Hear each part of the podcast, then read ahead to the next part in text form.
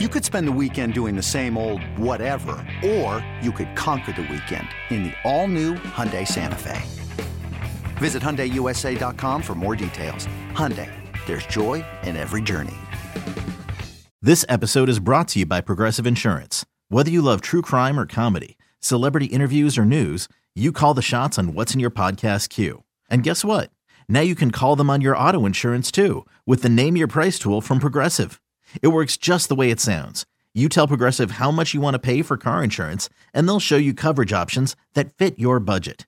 Get your quote today at progressive.com to join the over 28 million drivers who trust Progressive. Progressive Casualty Insurance Company and Affiliates. Price and coverage match limited by state law. When you need, when you need to know what's happening, it's, it's, it's, it's time to get in the huddle with Carl Dukes and Brian Baldinger.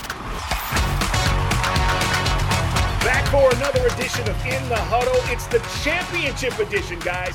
Carl Dukes put him up along with my man Brian Baldinger.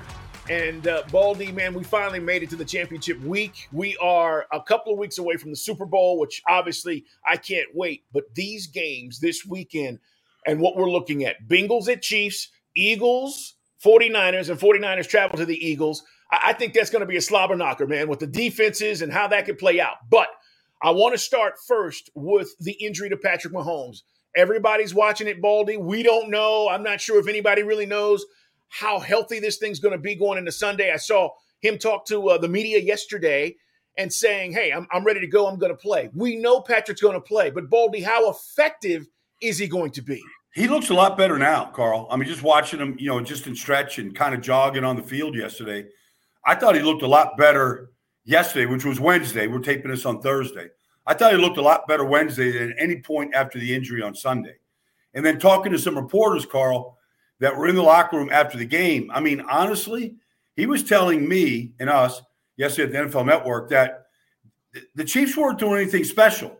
Like he's in the shower with his slippers on, he comes out, he puts his shoes on, he's walking out of the like the, you know the treatment. You know, it started, but it wasn't like there was like some mass um, panic about the condition of his ankle between him and the team.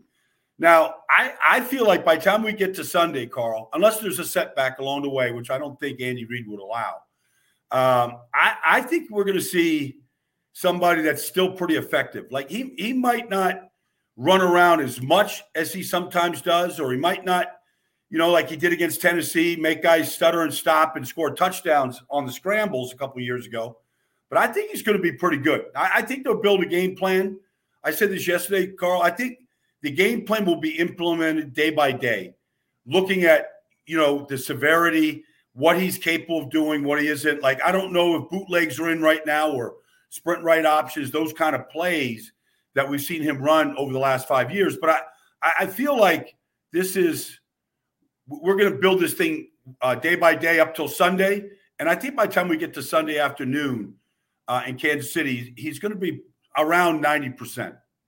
Baldy, I'll take a, a 90%, an 85%, an 80% of a Patrick yeah. Mahomes over half the league's quarterbacks, right? Just because of his his inability or his his natural knack, should I say, to make those plays yeah. that a lot of quarterbacks can't make.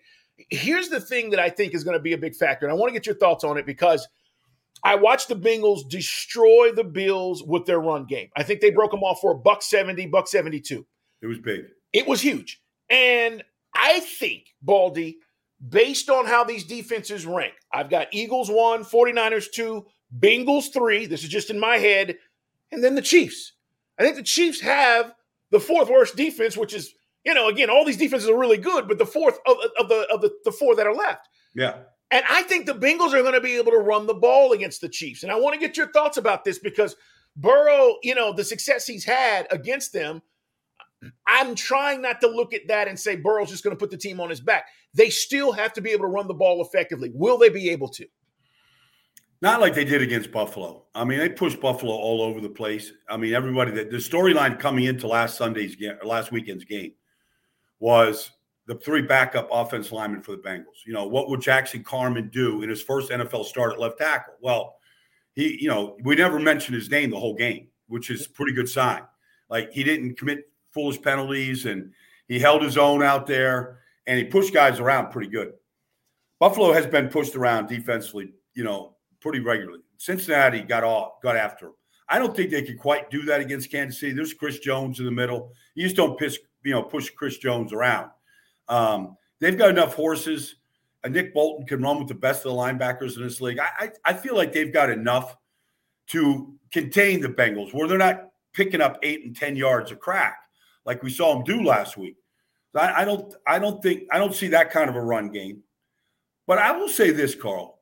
Like the stat that blows me away. We know the Bengals have beat the Chiefs three times in a row. In those three games, Carl, the Bengals have turned the ball over one time. Mm. The Chiefs have not been able to take the ball away. In the last game we saw in week 13, the biggest play of the game was the, when the linebacker for the Bengals, Germaine Pratt, ripped the ball out of Travis Kelce's hand in the fourth quarter. Bengals got the ball back, went down, scored. Chiefs couldn't answer the bell. I, you know, it, we, we, talk about run game. It, it's going to come down to turnovers in this game, and who who commits them, and who doesn't, who takes it away. I, I feel like these these teams are very evenly balanced. Um, I think that's worth you know that's that's a turning point in this game. It's only a kick, a jump, a block.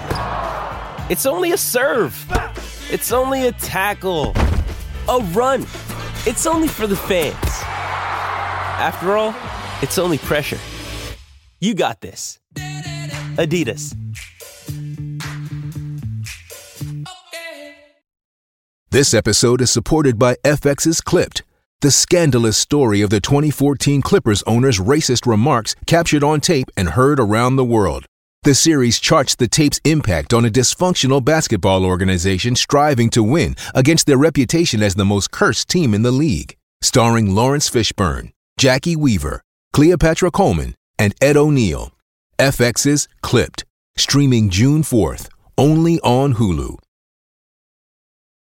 I, have said it all week, Baldy. I like the Bengals before the point spread moved, and we're going to talk to Nick Kostos coming up yeah. here in just a little bit.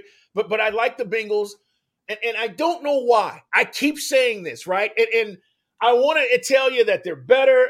Okay, they're not really. You said it. They're evenly matched. Well, the quarterback's so much better. Well, he's not. He's playing Patrick Mahomes, who's going to win the MVP. You know, everything that I want to say, the reason why I believe the Bengals are going to win this game it's hard for me to express it because it really is on the margins, right? It's like you could say that about the, the Chiefs, the same things I'm going to say about the Bengals. But there is something that I want to point out. And Baldy, this is why I think I like the Bengals. Okay. I do think Joe Burrow has something.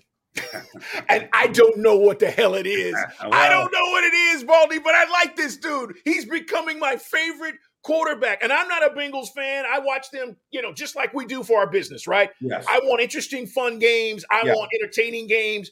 But damn, every time I watch this guy, I'm like, he's got something. Yeah, he does. You know what it is? Uh, well, one of the things that he has is he's got pinpoint accuracy on timing. He mm. doesn't run around. He, he, you know, he, look, he, he, made a touchdown throw to Ja'Marr Chase. He had to kind of step up in the pocket, you know, Ja'Marr on, you know, for that first touchdown last week. But by and large, he sets his feet and he throws the ball. Like it is, it comes out fast. Now, one of the things that we have to watch in this game is, for whatever the reason, I'm not sure why, the Chiefs are playing their best corner, L'Jarius Sneed, in the slot. Why? Well, Do we know? So, I mean, look, to me, if you got Ja'Marr Chase and you got Tee Higgins, you better have your best corner. Now, they've got two rookie corners out there Trent McDuffie, their first round pick out of Washington, and Jaylen Watson, who got an interception against Trevor Lawrence last week, their seventh round pick out of Washington State. They got two rookies out there. I, you know, just knowing, not just looking and watching Joe Burrow, Ja'Marr Chase, Tee Higgins these last two years. I mean, these guys are sitting in the film room going, I want him. Just give him to me. Like, just just throw it out there, Joe. I'll get it. Right. This seventh round pick ain't beating me. He might beat Trevor Lawrence. Uh, I, he's not beating us. That that's kind of how I look at this matchup. Like it's like you can talk about the run game, and it might be that, Carl. I'm, I'm not dismissing that at all. Uh, Joe Mixon didn't play week 13. He looked healthy as hell, looked like a real horse last week. Uh, and Samaje Perine as well. But I just look outside and I go, all right, for whatever reason, L'Jarius, if, if he's in the slot, he's got Tyler Boyd, Ja'Marr Chase, lives on the edges. Like there's nobody he can't beat in this business. I just think Tee Higgins, and Ja'Marr Chase out this, the ball's going outside. Yeah. And to your point about Joe Burrow, I mean, Joe's not going to fool around. He's going to take a step and he's going to throw it out there and let these guys go up and get it. And I, I it might be for, for much of the game, it might be that simple. Whether it's third and six, first and ten, red zone. Here we go. Let, we're, we're, we're taking our shots. Baldy, I know you know Spags really well. What is he? I know he's watching this film, right? This last week, he's going, damn, all right. What are we going to do? You, you may not stop them, just like the, the Bengals may not stop the Chiefs. They'll be scoring in this game. But how do Yeah. you slow them down in those third down situations? How the hell do we get off the field when we need to get off the field and get the ball back? What is Spags going to scheme up, do you think? Well, I mean, look, first of all, Spags has looked at those three games in the stat I just said. They've they've gotten Cincinnati turned over one time in three games, Carl. You're gonna win a lot of games when you turn over once every three games. So he's got to do something to shake Burrow up. And he can't rely on Chris Jones to win inside. I mean, he can, and he will at times.